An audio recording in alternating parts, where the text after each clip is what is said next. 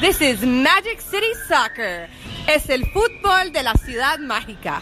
This is Magic City Soccer. Este es el fútbol de la ciudad mágica de Miami. This is Magic City Soccer. Let's go, Miami FC. Woo woo! This is Magic City Soccer. This is Magic City Soccer. Vamos, Miami. This is Magic City Soccer. This is Magic City Soccer, bitches. Este es el fútbol de la ciudad mágica de Miami. This is Magic City Soccer.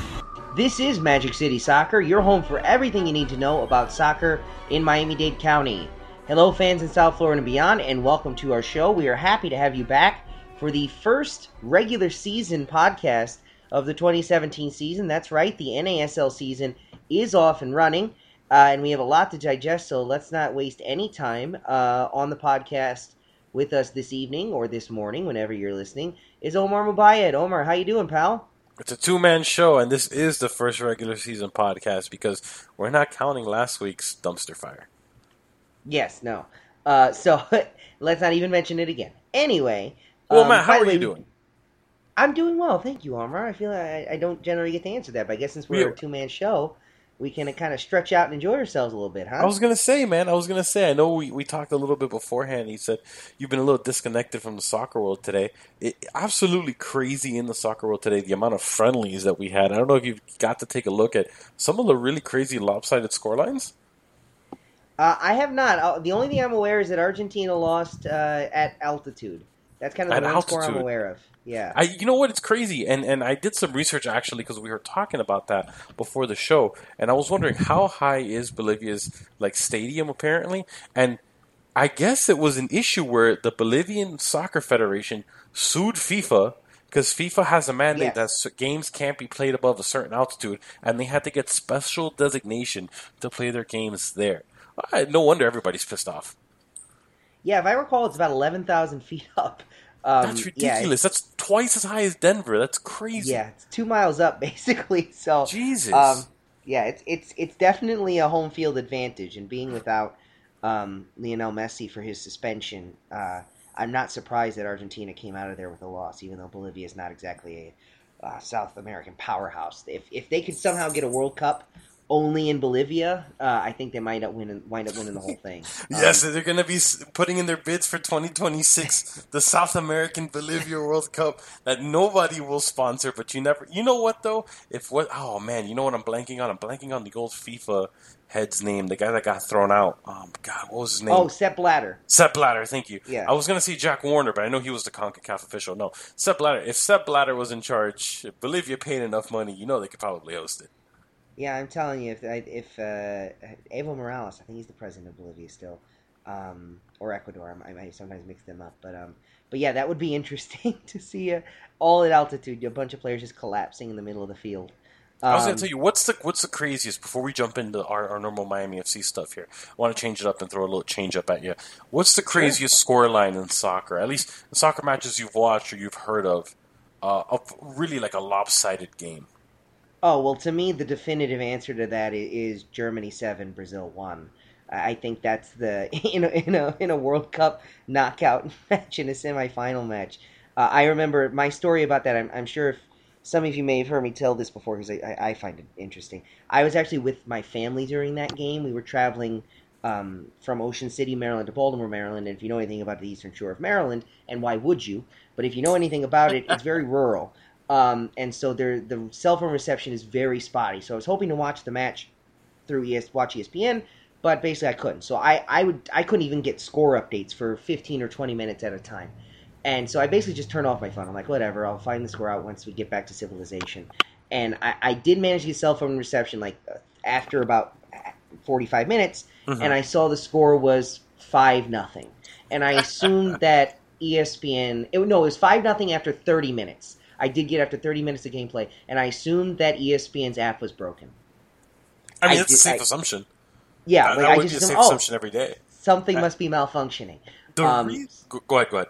No, yeah. So but I still tell people that's I've never had I've never been I'm not a Brazil fan. I'm not a Germany fan. But I don't think I've ever had my confidence shaken more than when I saw that because it's just something that I didn't think could happen. It's just like oh the sky turned pink one day. Yeah, okay, that's weird.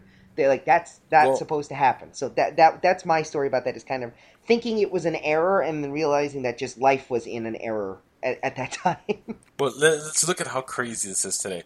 For those of you that like to follow world soccer or find yourself to be soccer aficionados across, you know, the globe and, and, and different leagues and different teams, I follow Asian Cup qualifying. I actually follow Asian uh, qualifying for the World Cup as well. My family's heritage is Lebanese on one side, so you know, every four years I would like to hope that Lebanon would qualify for the World Cup, and every four years I am severely disappointed that they don't.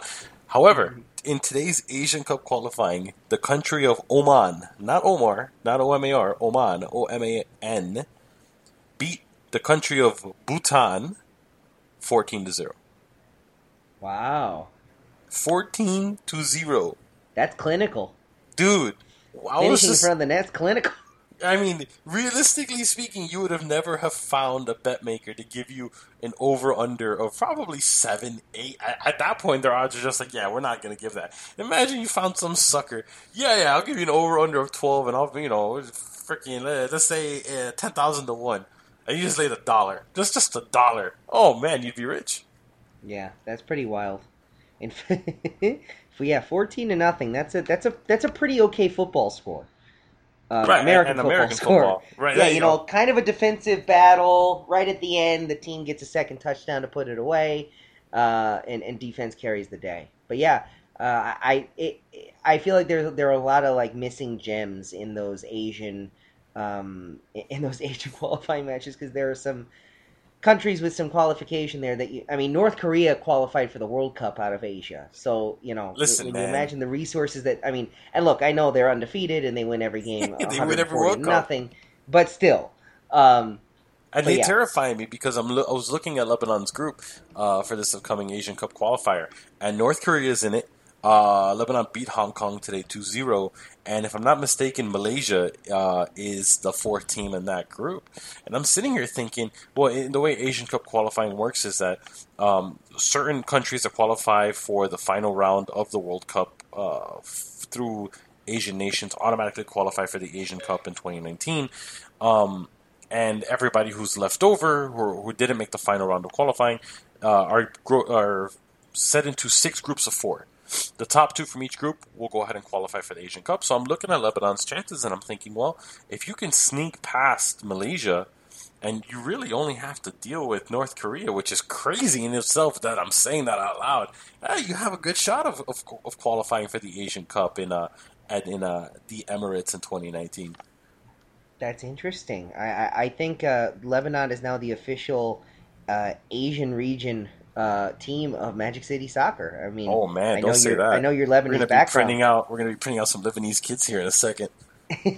We're gonna have yeah giant cedar trees on the back of the next. Yeah, uh, well done, sir. I'm impressed. Miami FC. Oh, I'm I, I'm I'm uh, I would like to say a wealth of knowledge, but I, I like to describe myself as like a reflecting pool. It's very wide, not that deep. Don't ask me a second Lebanon thing, but I can give you one Lebanon thing. Oh, we got to see Um, what you were good. I was gonna say, especially with Asian qualifying, and we're not gonna dwell on this much longer because now it's been seven minutes of Asian of, of Asian, you know, FIFA qualifying, and I feel like everybody's gonna be like, all right, dude, get on with it. But Australia uh, made the federation jump not too long ago, leaving the Oceania region. If sorry if I mispronounced that, Oceania, Oceania, uh, and moved into the Asian qualifying because they were essentially automatic you know qualification every time, um, and they would make every World Cup because their strongest competitor was New Zealand. And Yeah. since they have you know removed themselves, I don't think Oceania has an automatic qualifier position anymore into the World Cup directly. I think they have to play a playoff game, an intercontinental playoff game, in order to get in. Believe it or not. That's interesting. Wow, wealth a wealth of international football knowledge here, Omar. Yeah, man, That's, uh, it was a huge friendly day. I told you.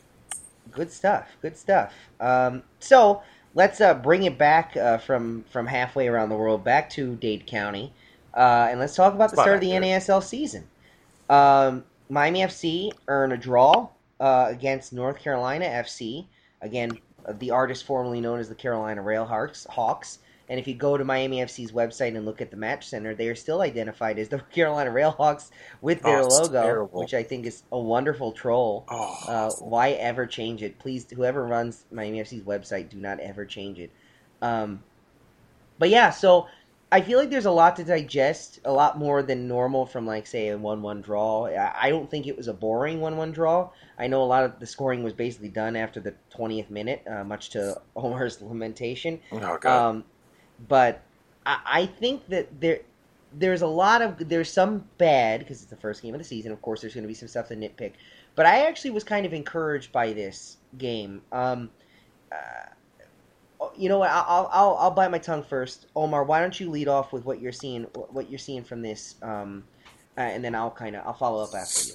So I too much. I was in Orlando over the weekend, so I, I wasn't here. I didn't attend the watch party, and, and I caught the game roughly around the 20th minute mark. Um, and, and of course, after all the goals were scored, go figure. Um, one thing I noticed was as soon as I started looking at who was wearing the kits for Miami FC, uh, and I assume there hadn't been any subs made as of that point, um, I noticed two notable absences. I said, "Oh, where's Michelle? And where's Blake Smith?" And because I noticed when I started looking, I said, "Okay, we have Kasira uh, playing left back. If I wasn't mistaken, yeah, he was playing left back." And I also noticed that Dylan Mares had cracked the starting at eleven. And again, no knock to Dylan Mares. You know, he is going to be a fan favorite here f- for years to come, should he stay. Um, and he is definitely a quality midfielder. However, I just it's not the name that you expected to see on opening night. And then I started looking at who was left on the bench, and I also noticed that on the bench, I guess Michelle and Blake Smith didn't make the trip. And part of me wonders if the only reason why they wouldn't have made the trip has been if they had picked up that weird viral flu that had been going around South Florida, where you know you're just coughing your lungs out and you're really not in any shape to run. Um, but the game, a lot of people were saying that you know, made comments that Pinho looked timid, Pinho looked unsure of himself. Listen, Pinho scored a goal every game this preseason for the most part. So the thought the thought process that he was timid or unsure or he wasn't hundred percent, I'm going to disregard that completely. Um, I think we saw a great. I think we saw a strong cohesion in the back four. Um, obviously, Rhett and Mason uh, were sitting in the back as normal, and the two guys are going to be locking up the middle. And at the same time, I thought, actually, you know what? I take that back. Rhett Bernstein also didn't play. Huh. Interesting. Right. So we had Freeman playing center back. Was that correct? Yeah, right? If I'm not mistaken. Sorry, you see, this Uh, is what I'm yes, saying. I didn't watch was- the game from the beginning. uh, it was Freeman. No, yeah, it was Freeman. It was. I know it was Freeman, Farfan, and Trafford. I know Basir- was Yes. at left back. So you see Yes, now correct. add add a third player who didn't make that trip because he doesn't even appear on the subs list, and it makes you wonder now really why these guys didn't make that trip to begin with. So we, you know, Miami FC lets in a fluky goal in minute four, and, and again, part of that could be from all of a sudden now you're matching bits and pieces in that back four again. Um, but at the same time, you saw, I think you saw a lot of strong cohesion in the midfield. You saw a strong cohesion up top, and Miami FC had their chances. I think a lot of the issues uh, in this game, especially in the second half, were um, just seemed to be they were lacking that final touch. They were lacking that last little explosive touch, a last little explosive pass in order to you know break the gridlock here. Is that what you saw, or did you think it was something different? Uh, yeah. Um, I, I, I want to comment on a couple things there. Um, 'cause the first thing is, uh, we we had been told at the the watch party, which we will talk about a little bit more, um, a little bit later. Um, but we had been kind of informed uh, at the watch party by some people uh, with the team that there were a significant number of injuries at the back. That specifically there were little nicks and and and, and issues with some of the players at the back, including some that you mentioned that didn't play. And that's really unfortunate going into your first game of the Right. season. Um, you know, like especially considering we spent a lot of time last week talking about how much we were looking forward to the back line finally having some co- cohesion this season after missing it much of last season. Um, so knowing that that was that was a bit of a bummer. I will say what what I what I thought I saw. Um, the back line gave up that first goal, and it was it was it was it was miscommunication and it was sloppy passing. However, generally after say minute 20, 25, I thought that for the most part they did a much better job. I agree. Uh, and I will say that I think what we are going to see this year, I think what we saw kind of previewed um, in this game, and that that especially when we get back a fully healthy front line, um, I think we're going to see a team that really attempts to build from the back through passing all the way through. And I think for much of last year, especially the spring season, I, I remember coming on even in July and August when we were starting off saying, what's the offensive identity? What are we trying to do on offense? What what are we what are we working towards? I think after that first game, again, even though you only get one in, there were a number of really good opportunities that, as you said, Omar, they just weren't able to knock in. And I think that you're you are starting to see a team that is developing an identity. Um, I shouldn't say it. That, that last year you started to see that identity being developed, and now you're seeing taking it to the next step. That you're able to go on the road and your game travels with you. That right. you you can see the development from the back again. Were there one or two moments where you're a little bit on your at the edge of your seat because you don't know if that pass is going to get off in time? yes, but I think that's part of the. Again, I'll look the fool next week if we wind up letting in four goals like that. But I think that's part of the the system. Is you're, you're you, if you have confidence in your passing and confidence in your ability, you're going to be able to string those passes through, and eventually, so, someone on the opposing defense is going to crack. You're going to find an opening, and they found a number of openings. They just weren't able to get it past uh, Brian Sylvestre, who I thought had a really good game. Played yeah, an he had a exceptional strong game. game. He stole Yes. a point for North Carolina. Uh, You know, Saturday night he definitely stole one away. He stole two from Miami FC. To be, you know, if we're going to be frank about this, you know. I, I should have noticed, especially I should have made kind of the assumption when I saw Ryan Herman and Lionel Brown both on the substitutes list because normally you don't dress three goalies for a match. Um, Right. And it's just kind of crazy. And you also saw that Nesta only made two changes. Now, this isn't something that we haven't seen before. This is something that's been clear. It's been something that Nesta has done previously, where he will not use all three of his substitutions in a match. But at the same time, it did come across kind of odd that you know, in a match where. Listen, eh, yes, the momentum was rocking back and forth, especially in the last 20 minutes or so. You saw North Carolina having a lot of possession. You had you had them uh, whipping crosses in from left and right, and, and Miami FC did a bang up job to make sure to not let one in. Uh, Vega made a couple crafty, crafty saves to make sure to secure the point for Miami FC. But I think even more so, you saw that the hindrance of the players and, and the fact that there were knocks and injuries sustained by Miami FC, that kind of forced their hand with regards to the formation. Um, everybody points to the fact that the formation was a 4 3 3, and it's normally Miami FC's formation of choice. Last uh, season was a 4 4 2 with a diamond in the middle. And Poku really played like a center forward this match. Poku wasn't, you know, in a, number, in a traditional number 10 role per se, um, you know, trying to get distribution from Ryan Lahoud and, and Mares on his left hand side. But it was more so Richie Ryan pushing the pace, not necessarily being the outlet for the defense, but also trying to link you know, link the defense directly to the attack. And again, you know, once you have, you know, once you have the injuries and once you have, you know, uh, misconnection in, in in kind of just the synchrony of your team because there's guys that are already used to playing with each other. There's guys that you know more than likely train with each other more often than not, and all of a sudden when you slot somebody new in, that chemistry is going to be hampered just a bit. But they're professionals. This is you know professional soccer. They do make up for it, and and we saw them making up for it on the fly. You know, we're here at Magic City Soccer. We're big on home wins and road draws. So you know we're not going to sit here and and and hang our heads because we only got a point in North Carolina. It was a point well earned. Um, you know, now we'll look forward to moving towards New York and, and taking three points from New York. Uh, absolutely. I, I, I, of course, I would have wanted, um, I would have wanted uh, three points, and I think they played well enough to earn three points. But I don't think there's anything to really get too down in the dumps about. I will say, you know, last week we mentioned two names. I, I don't know if we mentioned both names last week or if one had been mentioned the week before.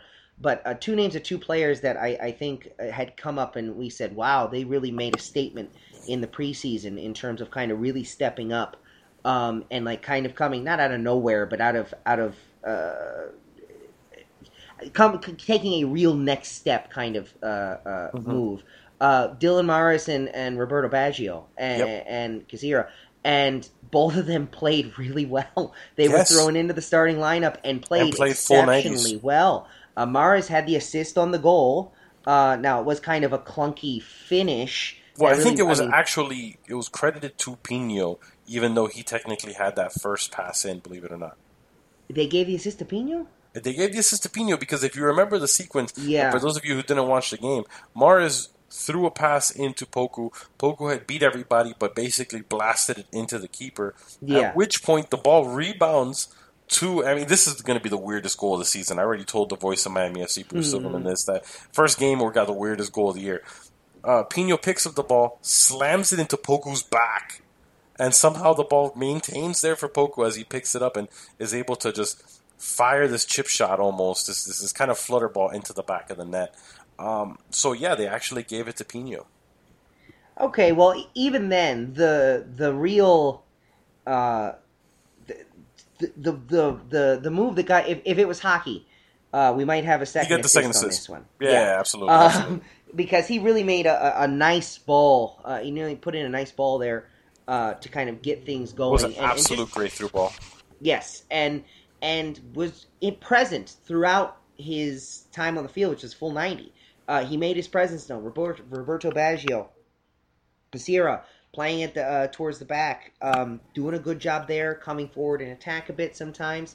Um, again, those two guys who were not at all regular performers in the starting lineup, and this is not a Pinho situation where you have a new player coming in. They were there last year. They just didn't play all that much. They're getting the call up the first game of the year, and you know really stood out among their peers. They were they did not hide. They were not kind of put to the side as like okay we've got to hide them, uh, you know away. They were given a big role and they answered the bell. I thought that was really impressive.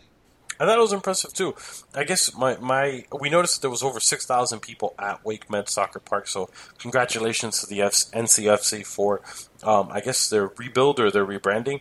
Um, six thousand people for a, a home opener Division Two match. That's fantastic. It is it is definitely outstanding. Hopefully we see them averaging those kinds of numbers the rest of the season.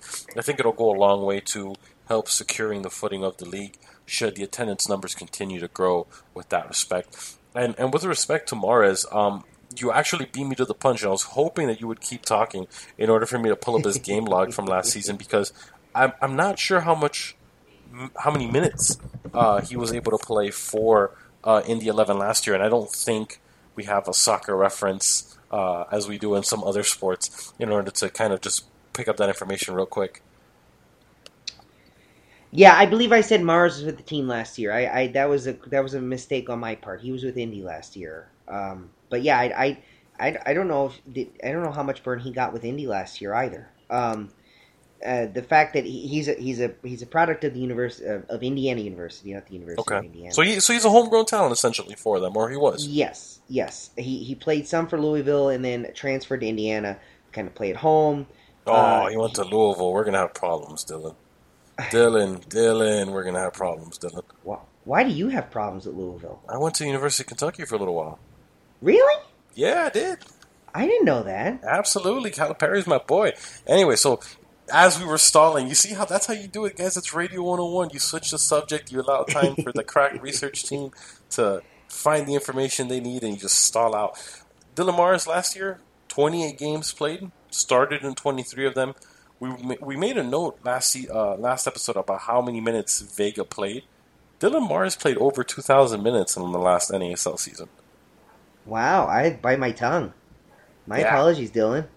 dude, d- dude was a workhorse for the Yeah. Indy Eleven, and and we're looking forward to him being you know a workhorse for this Miami FC team as well this season.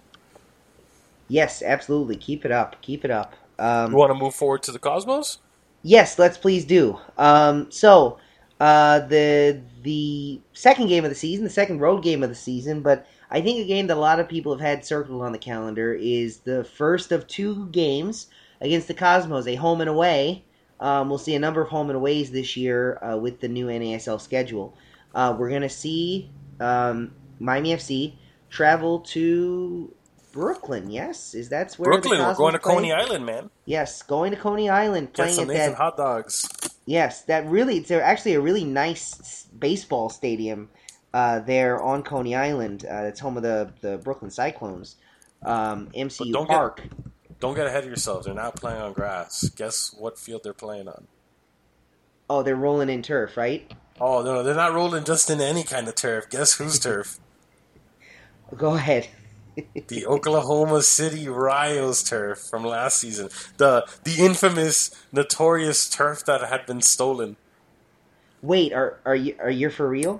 I'm being serious. If you look up the reports, uh, New York Cosmos. I, I guess the the question on the report is not whether or not it's the actual turf from OKC, but it's actually whether or not the turf was loaned to the Cosmos or purchased by the Cosmos. But it may have been loaned with uh, future considerations for purchase. That's amazing. I did not know that. That's remarkable. That's it's pretty hilarious. terrible. It's pretty terrible if that's the case. And and you know what though, I, I don't blame uh, whoever the affiliate program is for the Brooklyn uh, minor league team or the Brooklyn minor league club because you know if you're going to be playing matches, let's say at least once every other week at home. That grass is going to be eaten alive. This is going to Oh, for sure, for sure. So I and also you don't want to play soccer on infield dirt, so you might as well lay turf over it and you know kind of get the best of both worlds as much as you can.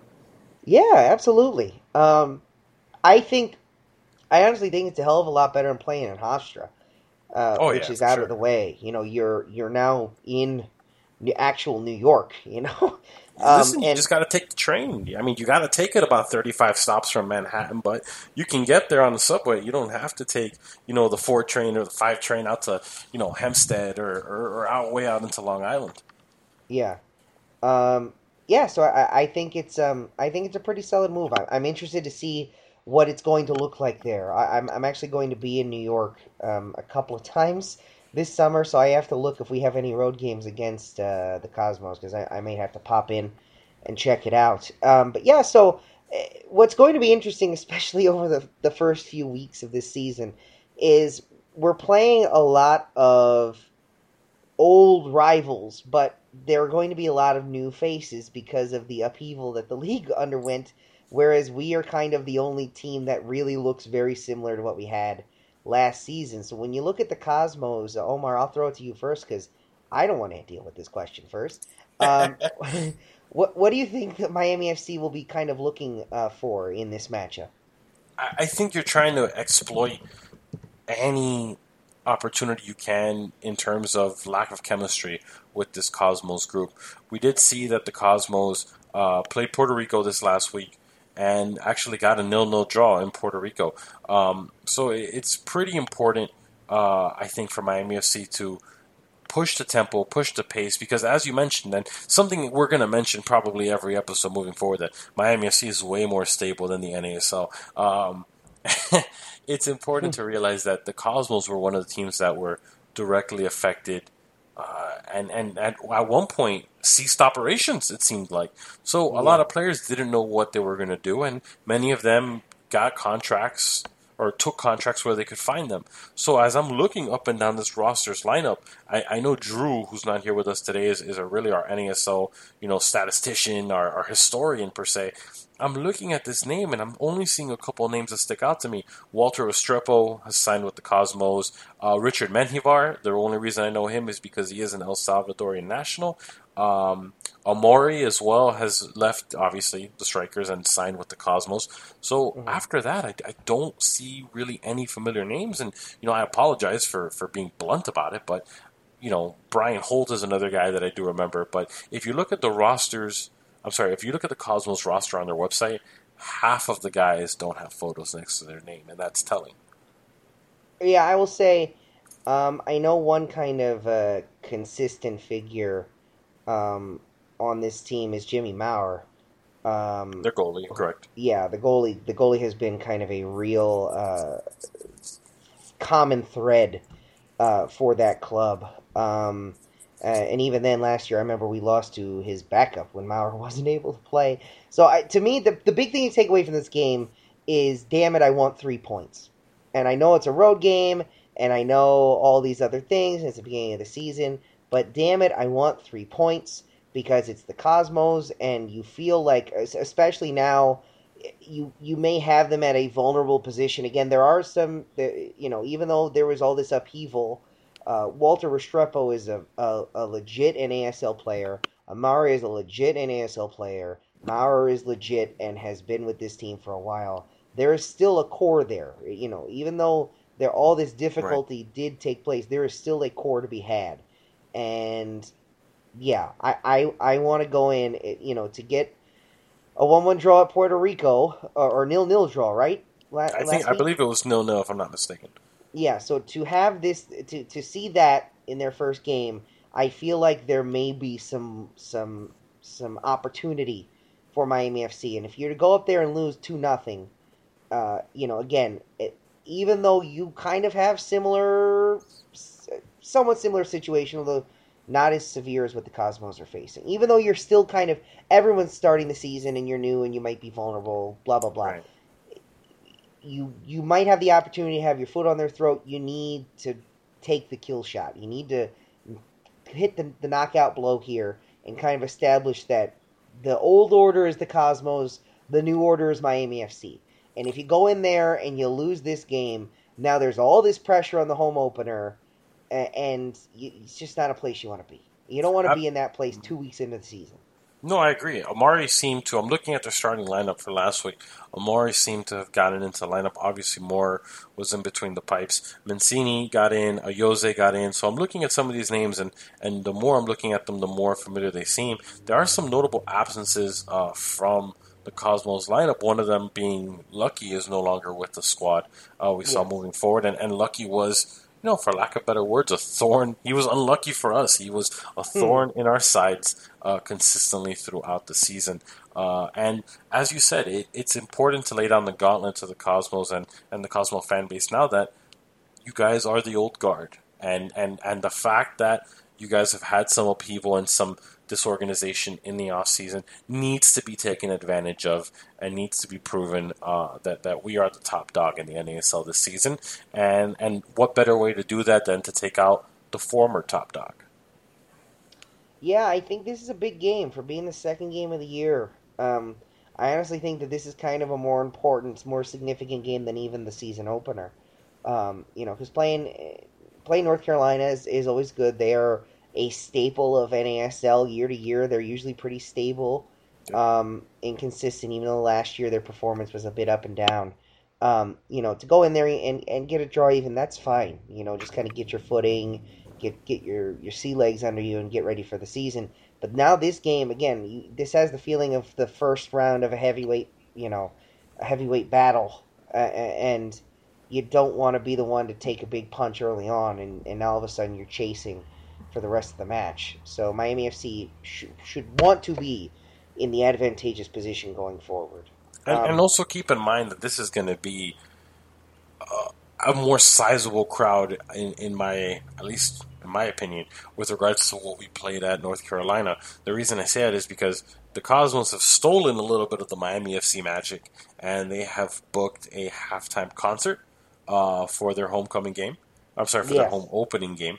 Um, and as you mentioned, they're playing in Coney Island at MCU Park, and a lot of Cosmos fans took the internet to mention how that park was everything that Hofstra lacked in terms of food, in terms of concession, in terms of things to do in the area, uh, in terms of seats and, and their comfort level. So I would imagine that the Cosmos would be a little bit better of a draw here. I think it's you're definitely cheap alternative in New York City to uh, the Red Bulls and New York City FC, uh, and, and really MLS ticket prices. If if you can't afford it, if you just don't have the means, um, and you still want to watch top quality soccer, you know, more than likely the Cosmos will be that cheaper alternative for you. But I, I don't live in New York, so let me not, you know, let me not blow too much smoke in that direction. you know, I will say I think our policy all, all across the board here is we want nice big crowds to be beaten. Uh, we we have no problem with you know a good uh, attendance rivalry and seeing other clubs have big attendance numbers because that's good for the league. Um, but we want to send all those people home unhappy. Oh, yeah, we want- the we- 305. Yeah, listen, man. I want you to get back on the subway and be miserable that you spent your money on to that game. I want you to curse the fact that you went, and I want you to make sure that you say out loud to yourself, even even if you don't mean it, "I'm never coming back here again." and then of course we want you to come back again. Right, of course, But, of course, of course. yeah, but just for that just for that subway ride, I want you to think, "Oh, what a waste." yes. Well, Um, one big thing, and, and the reason why we're pushing attendance numbers is uh, I think there's going to be a big.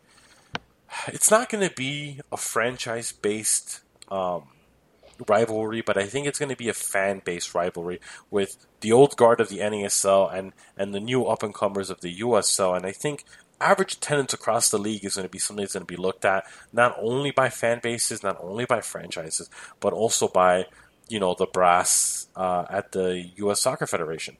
And one thing that we noticed in, in week one is that you know, granted, there were only three NASL matches played because every week it seems, uh, for most weeks, it seems it's going to seem like two teams will have a week off, especially in the spring season. But the NASL on average outdrew the USL by 800 uh, by 800 homes uh, spectators. That being said, please keep in mind the fact that I'm not trying to like blow smoke. I'm not trying to sit here and, and, and say that the NASL has the strong 800 person lead over the USL. No, because I'm aware that it's an average. I'm also aware that FC Cincinnati will draw 20,000 for their home opener, and Sounders Tour will draw maybe less than a thousand right? So I'm not mistaken. I'm not even trying to sit here and, and start a civil war in Division Two. But I think it's going to be something a little worth a little more than bragging rights in the sense that you will have brass looking at which teams will, uh, I'm sorry, which league will garner a better percentage in terms of uh, ticket sales and fan bases. Not necessarily raw numbers, because like you, like we just mentioned, you know, FC Cincinnati is going to draw twenty thousand every game. Let's not kid ourselves here.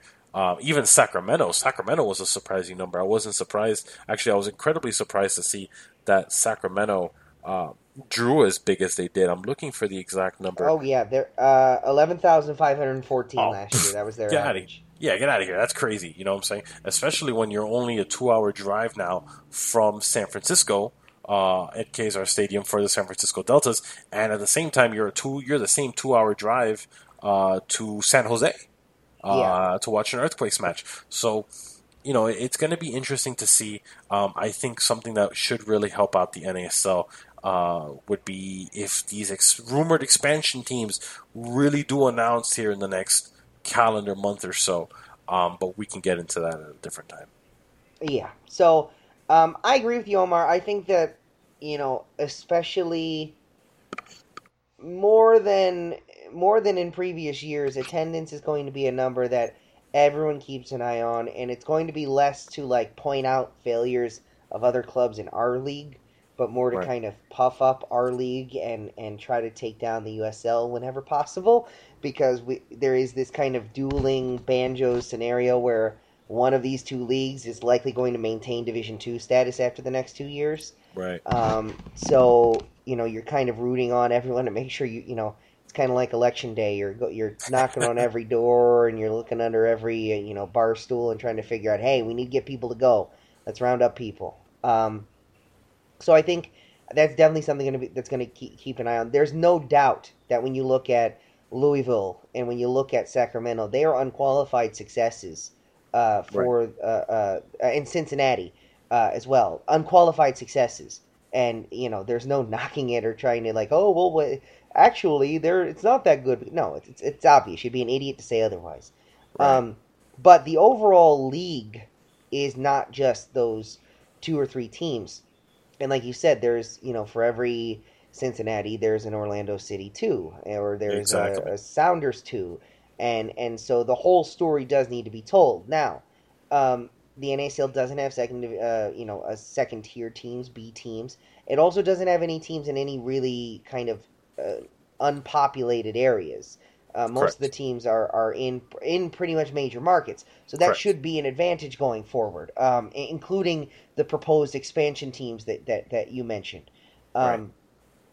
It's going to be very interesting in the next six months the moves that the NASL will attempt to make. As you said, there's been a lot of talk about possible expansion in Chicago, possible expansion in San Diego, uh, and it's going to be interesting because honestly, these are things we've been talking about for six months or a year or longer, uh, where the NASL needed to have a longer term plan for expansion, and, and it was always a lot of talk and not a lot of action. Right. And, and now it appears we're starting to get that action, but you hope it's not too late that you know the the the, the horse isn't yet out of the barn. Um, but it, it's going to be interesting to see.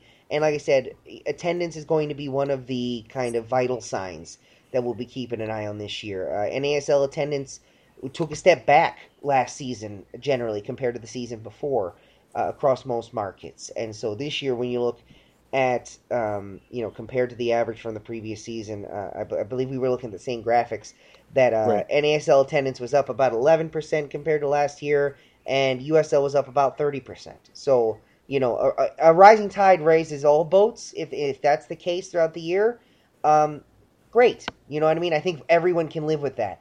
Uh, but you don't want to backslide any farther compared to the USL. And the USL, if there's a USL podcast or a team for a USL team, a team podcast out there, I'm sure they're saying the same exact thing. Yeah, absolutely. And and the reason I brought up the rumor was Bob Williams, uh, at Williams Bob seventy five, who is a uh, English based uh, soccer reporter who seems to cover a lot of soccer across his version of the pond. I mean, covers a lot of stateside soccer uh, on his Twitter account. He was the one who mentioned that NASL uh, has really quite a few teams that seem to be ready to go. Uh, teams that, that seem to make be making strong uh, strong pitches towards Commissioner Sehgal, and it, it really does make you wonder what those markets are. I saw a Twitter account the other day that said Oakland, and I immediately had to tweet them and say, "Well, you're going to call yourself, you know, the Oakland Pirates and, and wear silver and black kits now with the recent announcement that you know the Raiders are moving to Vegas." And uh, you know, previously on the podcast, we said, "Look, you might want to beat MLS into Vegas," and you know, so San Diego, Chicago, um, you know, Vegas might might hopefully be another city. Um, but again, just to reference very quickly, if you look at the cities that that Matt mentioned that are the three major gets for the USL, these are independent teams. They don't have development. You know, they don't have development players in the sense that these are guys that are signed to MLS contracts and being loaned to USL, and also they're in markets that don't have a pro sports, or I guess how should I say this, major four sport monopoly. Um, if you look at Louisville, really the only competition you have in Louisville is the University of Louisville. There is no professional sports team in Kentucky. Cincinnati, yeah, you got to fight the Reds, uh, and you also have to fight the Bengals. But guess what? You don't compete against the Bengals because your season is pretty much over as American football season starting.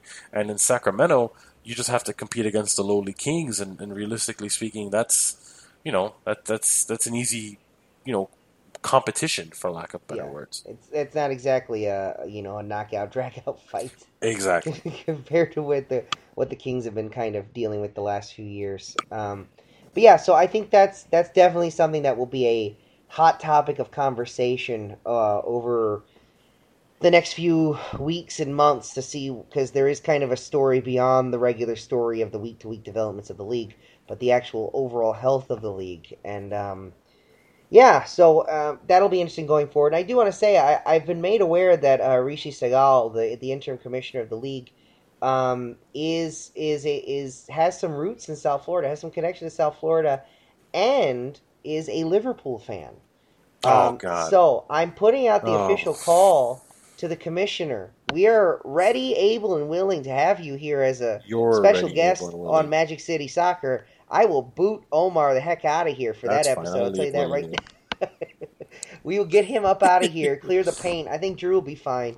Um, uh, you know, I don't think the, the animosity is that deep, but, but uh, putting out an open call. Uh, we've heard from uh, uh, Miami FC uh, C- uh, CEO um, Sean Flynn that he is interested in coming on, and we that is currently uh, in the works. Um, so we are, speaking of which, and, and we've gotten a lot of positive feedback for these interviews that we've had over the last few weeks. Again, people have said it's the most professional we've sounded uh, in months. it's easy compared to the last episode Yes, this is true. Um, so seems a good a time as any. We have a little bit more material from the interviews that we were able to, to have done right after the last um, the last preseason game, where uh, Lee Eifens and Drew Hausman were out there um, at St. Thomas, and uh, we'll have one more to give to you before the home, big home opener next week. But we have one with Mason Trafford, um, who's kind of a cult uh, hero, a cult fan of some members of the Day Brigade, particularly those who have a Welsh accent. Um, but Mason is a key part of the team, and uh, Lee got a chance to speak to him. Um, so let's take a listen to that, and then we'll come back and kind of bring this in for a landing. Here now with uh, Mason Trafford, um, 2016 Brit Brigade Player of the Season. Um, so Mason, great, uh, great end to the preseason. Um, how are you feeling now going into the game next week? I think that was a perfect way to sort of cap it off a good preseason with 3 0. So I think we have some confidence now going to North Carolina. We feel good. We, we have the squad to do to do big things this year. Okay, so um, away from football, Mason Trafford, the guy, the man. What do you like to do in your spare time? Uh, I hang out with the boys, and as you know, as we talked about before, I have a business, Soccer Shape, going now. So we have, we spend a lot of time on that, Johnny and Rhett and I. And uh, there's always time for the wife as well. I like to to read and uh, go for dinner and, and cook and all that kind of fun normal stuff. So, so the guy, the guys, you will like all hang out together. There, there's always going to be little cliques. So, like, so who's in your little crew? My crew would be. Well, it, it is true that everybody on Miami FC get along really well. To be fair, there's not like any groups that people are like, "Oh, stay away from those guys." No mean girls. Yeah, it's no mean girl stuff. But uh, the guys I hang out with most are Rhett, Johnny, Gabe, Richie Ryan, uh, Blake. Yeah. okay. So, um, so oh, Herman, Ryan Herman, Oh, Ryan, Ryan Herman. Herman. Okay, so um, an, an ASL, a lot of traveling. Last last year I got in trouble for that because somebody said who are my boys on the team and I left out Richie Ryan and it was a big ordeal. I had a very sad face from Richie when he read the article and he said, "Oh, thanks, man. We've been friends for two years in Ottawa." So I have to really be careful when you ask these types of questions. Oh, well, I- I'm not going to set you up to fail. So NASL, a lot of travelling. Who's the one player you don't want to be stuck next to on the plane? Hmm. Good question. Player or coach? What? You give it to coach? you get stuck next to Ruby, you're gonna have your ear beat. You're gonna talk tactics for three hours on the way up to New York. Um, player. Yeah. Well, who's the best? Who's got the best jokes? Who's who do you want to like be next to to make if the you're stuck, quick? let's put it this way: if you're stuck between Gabe on your left and Blake on your right, you're not getting any sleep because those two are going to be goofing around, playing pranks, joking around for as long as the flight is. They're like two 10 year old kids like that, two brothers that just love like playing around with each other. Blake Smith, right? Uh, one of my favourite players, up and down that left flank the whole time. Like in training, is he a nightmare to keep up with? Yeah, he's he's got both uh, an unbelievable engine. He can run forever, and he's also quick. So just when you think the guy's tiring, he's still got another another few liters in the tank. So he is a, he's a nightmare. Yeah. And uh, the soccer shape. Just one last question about that. Um, when's the next one? When can we expect it? Where can we go to get updates and news? Okay, you can follow us on Instagram, social media at Soccer Shape, which is a good way good way to get updates. Also, we have our first ever official training session on April 5th, Wednesday night, 6:30 p.m. Urban Soccer 5, which is on Northwest 71st Street. It's going to be a lot of fun. That's going to be a lot of fun. Just two days before my birthday as well, so there'll be an after Oh, party you have a somewhere. birthday party. We Thank do you very much. We do parties. Thank you very much, Mason. So good to hear from Mason uh, again as we're we're getting Pride ramped up for the season. Yes, the, the pride of Boynton Beach. Sorry, So, um, one thing I did want to discuss regarding the the last game um, was the watch party. Um, Omar was in Orlando, and I will relay the message on behalf of Lee. That's a fine. oh, Um, get out of here, man. it's It's not like Orlando City was playing. Get out of here. I'm the consigliere for uh, Lee. I handle all the business face to face. Bastard. Um, He was anyway. supposed to be on this episode. He could have said it himself. I know, I know. He he didn't he didn't want to have to do the dirty work. I do the heavy Yeah, lifting. Um, but the watch party, I have to say, um, I thought it was a rousing success. And this is not just me coming on, and, you know, being Baghdad Bob and saying everything's great. And no, we've had watch parties before where they were. I mean, I think all of our watch parties are always very fun, and get to watch the team and hang out. Um, but we did something different this year, and it's something that I think we're going to try to start doing. I don't want to speak on behalf of Drew, right now is overseeing the Day Brigade, but um, we went to Tavern, which was the first time we had basically been outside of Fritz and Franz for a watch party. Um, and it was the first time I had been in Tavern in a decade, uh, because going being a student at the University of Miami, I had some preconceived notions about Tavern, basically regarding frat guys who were pretty big jerks. Judging Um, a book so- by its cover. Yeah, so well, I had been to Tavern once for literally five minutes on my 21st birthday. I had a drink to say I had a drink and then left. And that was that. and so I had been, uh, I I saw that the, the the event was scheduled for Tavern, and I was like, oh boy, really? What what's happening there? Why would we want that? And and Drew was like, just go along with it, just try it out, Sh- should be fine. Um, moral of the story is trust Drew, because we got there about I think kickoff was seven thirty. I think we got there about six thirty and it was it was kind of empty, but we, again, we were there early. Uh, some people from Miami FC came in probably about 10 minutes after us. We, we kind of set up towards the back of the bar. And there were these other events that were happening and coming in. There was like a birthday party and all this stuff. And for for a little bit, I was a little bit concerned because it's like, oh, well, this is going to be awkward because, you know, like, great, we're going to be these kind of this little group over here watching soccer. Everyone else is going to be like, what the hell are these people doing? Um, it was great. it was great. And, and you know, there was some discussion about there was an audio of the game, and a lot of times that's kind of a deal breaker because people insist on hearing the commentary. And it was a bummer not to hear Bruce, um, but we did see him. I took a picture and posted it to Twitter that we were we were on the big stage because we were on my 33. Um, but it was great because we had so many people who were like, "What's this all about? What's going on here?" I mean, I must have had three or four people come up and, and ask me, and thankfully I didn't get the question, "Is this Beckham's team?" Oh, didn't get that we go. question but it was just people who were curious because they saw and we had a pretty i would say a pretty sizable crowd i mean it was the first game of the season so you would hope so but we had a pretty legit sized crowd and so we got some people's attention and you know some people were kind of like what the hell's going on and stayed away but a lot of people were intrigued by it and when we started up some chants some people who very clearly weren't part of our group were getting involved in it i talked to two or three people that were like yeah when's the next game and and you know and I realized that that's actually probably a great way to go about doing these watch parties instead Oh, of yeah. having like a set place and we always go there. Kind of doing kind of like a, a week by week bar crawl, getting to different parts of the city and getting to know different groups of people. And you know, you know, maybe we don't do twenty different bars for twenty different games, but to have kind of different rotation going on, I thought it was really great. And I went to Drew right afterwards, and and and and as we know, Drew's very kind of you know. Uh, he he stays medium. I, I, feel like he he stays pretty reasonable eh, generally when he's when he's kind of looking at things, and I I like think so too. But he was like, "Yeah, what did you think? What you know? What, how how do you think it went?" And I thought it was pretty good, and I was like, "I thought it was great. I, I thought it was an un, unquestionable success." And so again, I'm not I'm not just like coming on and and you know looking for a way to like say something positive about Day Brigade or the team. I just think it was a really well done event that was it was less like, oh, here, look at all these things we're doing and all these different wheels in motion. It was just like, hey, we're gonna go watch the game and take the game to people and have fun, and they'll see that we're having fun and want to get involved. I really enjoyed it.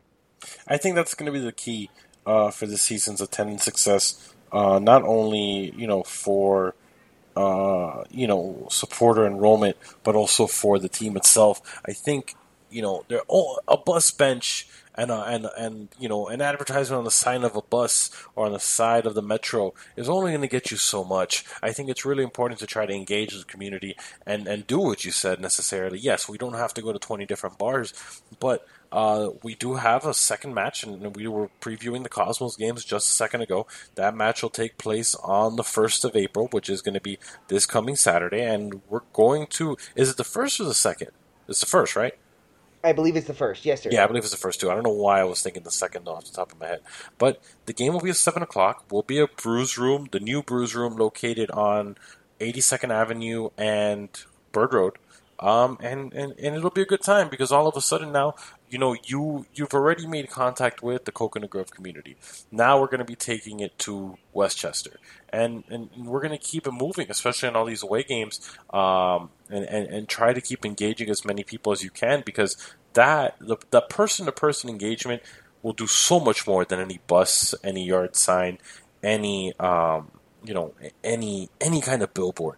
Once you have people seeing people who support the team, seeing fans, being able to talk to fans, being able to talk to them about the sport, you're going to get that, you know, that that real connection uh, with people who haven't been fans, haven't been to a game before, and it's going to go a long way, not only for the season, but for the culture, for the environment around the, the club. And I, and I think it's really important. And if we can figure out how to get, you know, another watch party in Kendall, you know, maybe one in East Kendall, one in West Kendall, take one down to Homestead, you know, put one in Doral at some point, and, and just really engage as many people as possible. And, and you'll never know. Maybe by the time that the fall season opener comes, we'll have 15,000. Yeah, I definitely think that you know the idea. Like, I still remember the first time I saw that Miami FC uh, ad on that billboard. Um, uh, actually, it was on the side of a Metro Rail uh, train, and it was like, oh wow, that it's a real thing. You know what I mean? Like it, it, it Right, that's happening. a real yes, it's happening. You know the gif of uh, uh, Rand, uh, you know, uh, Ron Paul waving his hands in the air should be accompanied with this. It's happening. Um, that was really important. I feel like to connect with people who are who were aware of the team, but since they hadn't played, like, what is this? What's going to happen? When you saw it, it's like, oh crap, it's happening. It's, let's go. But yeah, I definitely think this is kind of like a stage two where it's like, all right, well now we all know it's happening. You know, we made it through the the winter, literally and proverbially in terms of like the status of the league. Now we got to take it to the people.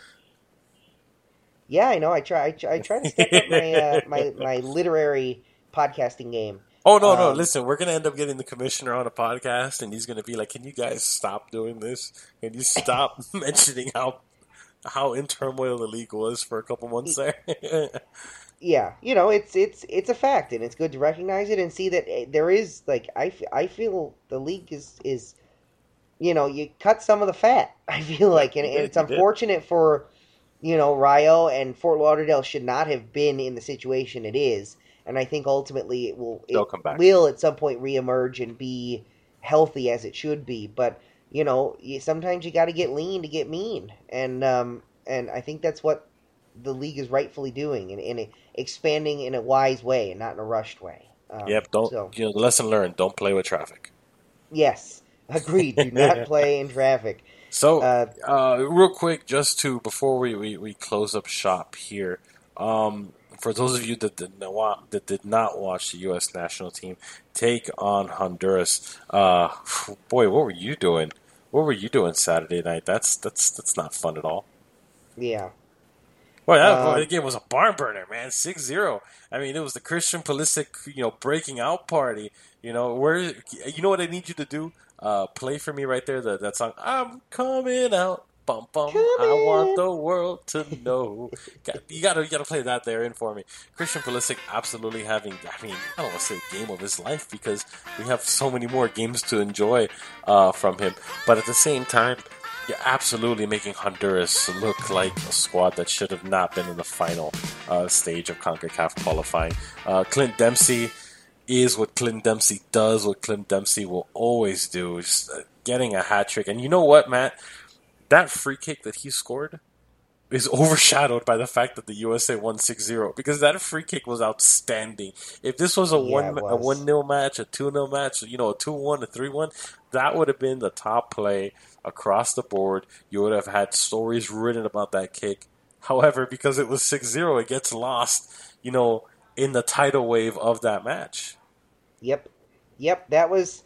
It was. I. I. I forget who I had this conversation with, but I. I missed the first ten minutes and the first five minutes after the half, and I Oh. basically missed the whole game. Yeah, like- you miss you miss Sebastian Lletget. Unfortunately, seems like he he suffered a fracture in his foot. He's going to require surgery. He's going to be out uh, for Yeah. the Galaxy for four to six months. Uh, so that's that's brutal. We wish him a speedy recovery. Um, and, and you miss Christian Pulisic. Uh, just his yo match started. Oh, I'm going to go score a goal now. I'll be right back. Yep, yep. It was as though they knew I was I was away, and so they decided to, you know, I was away, and so they will play and have fun. Um, but that's fine if that's all it takes, you know, for the U.S. men's national team to win by six every game. I will never watch again. I'll just follow. I'll follow along on Twitter after the fact and see what happened. Um, I'll, I'll make the sacrifice. L- little bit of prediction radio. What are you What are you thinking for? Well, remember we're recording on Tuesday night. It's currently about five minutes before kickoff. Um, what are you predicting for tonight's game? What do you think? Uh, yeah, I think, God, it's it's very hard for me to be like, yeah, we're gonna go in and win six nothing. I mean, we're not gonna win six nothing again, but it, it's always hard for me, especially the last you know year, to really Right. be like, yeah, I think the U.S. men's national team is definitely gonna win. Um, but I don't know. I, I think we'll know a lot after the first thirty. Right. Um, that'll be my prediction. I think if if if the U.S. men's national team kind of shot their shot in the last game and they're kind of struggling along, then we might know how this game is going to go going Yeah. forward. Because I don't know if they'll be able to after that performance kick it into another gear. I think if they have the gear, they'll have it from the jump. And so if if they score the first goal and they score it early, I think they'll have good control of the match. Um, but uh, yeah, it's it's tough to predict. You know, you got a new manager. You want, you know, he he is very clearly changing things, and I think there are some things to be said critically about bringing Bruce Arena back, and I think there are some things obviously in a positive way to say about bringing him back. Uh, You know, I had the I forget who I had the conversation with, but I was like, I just I wish you could bring Klinsmann back as like the the technical director or overseer, like player scouting and and and development. I yeah, guess, but player then- acquisition for national Yes, player acquisition. That's a good way to put it. Um, and then just have Bruce coach him. Because I feel Yeah. like Bruce is an excellent coach, but I worry about kind of the future of the developmental program. Right. Um, but Klinsmann, while he's great with development, is has never really been a good coach. Um, Right. And and and pretty much anywhere he's been, there there's always been that one kind of knock on him. And so you just wonder if you could just fuse them together, you might have kind of the perfect person for the job. But uh, we'll see. We'll see. I mean, you know, you- Bruce. So after all this, you still haven't given me a score though. Uh, I'll, I'll say two one USA. All right, you're going along the same lines as I am. I'm thinking here. Um, the starting eleven has been announced. Howard will be again in between the pipes. Um, Villa- Villafana, uh, Ream, Gonzalez, and Susie Brooks seems to have been sick. Uh, it was not an injury. His weird, um, almost I don't want to say collapse, but he just couldn't get back on his feet uh, at the end of the last game. Uh, so Tim Ream, Fulham's Tim Ream, is going to be playing uh, in Brooks's position. Gonzalez will stay as a center back, and that's one thing you notice when Klinsmann was the manager of the United States national team. He didn't even sniff Omar Gonzalez's way. And since Bruce Arena has come back, you've seen Omar Gonzalez come back into the fold. Uh, Susie will get the start. Pulisic Bradley in the middle as well. Jermaine Jones looking to be coming in for the Sebastian Lletget. Um, makes me wonder what happened to Alejandro Bedoya. Uh, Nagbe as well will be getting the start. Uh, Dempsey and Altidore up top. No changes at the top. Um, this is a team that is hampered with injuries. Obviously, Bobby Wood, Fabian Johnson, the two most notable uh, you know, not available for the squad during this set of qualifiers. Um, as you mentioned, I don't know if there's going to be another gear for the U.S. national team. I, I think 6-0 is that, you know, we're, we're redlining the engine here and we're, giving it all we have. Um, I would hope, and listen, I would love to say this is going to be another 8-0 match. I, I don't think it's going to be a thing. I think I do think this though. The biggest obstacle that the U.S. team has to face tonight is themselves. Um, if you come out and you dictate play, you will win the match and you will win by two or three goals. If you allow Panama to dictate control of the match, you were going to have a tie. Uh, most books have this match, had them early on as a pick 'em. Uh, slowly, you see the United States, the line move to the United States' favor uh, by half a goal, essentially mean the United States has to win the match uh, in order to win your bet. But at the same time, I, I do think the USA gets the job done and does move in to uh, second place now after Honduras. Uh, I guess they were angry and, and they took a point away from Costa Rica um, and, and really had the lead the entire match. They seemed to give up a late goal to let Costa Rica steal a point from them. So um, we'll see how it goes. Quick shout out to Matt VanOekel, FC Edmonton's, the NASL's former goal people, uh, goal people, goalkeeper Matt VanOekel uh, made the MLS. Goalkeepers are goal people too. he made the MLS uh, Team of the Week uh, for his start for Real Salt Lake last week. So shout out to Matt MVO. Good looking out. Good looking out for, for the league there. Um, I think that'll do it. Yes, I I, think think, we gotta go watch it. this game now. Yep. Yeah, let's hit the road. Um, Omar, it's been good talking to you, pal. I think the two man show pretty it's been solid. good, man. I, I had the Drew. We had the Drew and Omar episode last uh, last season. Now we have the the Matt and Omar episode, and I know you two have done a bunch of episodes together, so it, it's fun. You and I, I think we we, we manned the ship pretty well, I think so too. and that's Uh, ship so- with a P, not with a T. Yeah, yeah. th th th I think this episode was better. Watch us Much now. better. We're gonna release it tomorrow. Everyone's gonna say, "Oh, this is shit. So boring." they talked about Asian. Cup qualifying for ten minutes at the start. Ugh. Those No, I- bastards. I thought that, I thought that was that was a good show, jolly good show. Uh, so we will be in touch next week, hopefully after a big three points uh, from Miami FC.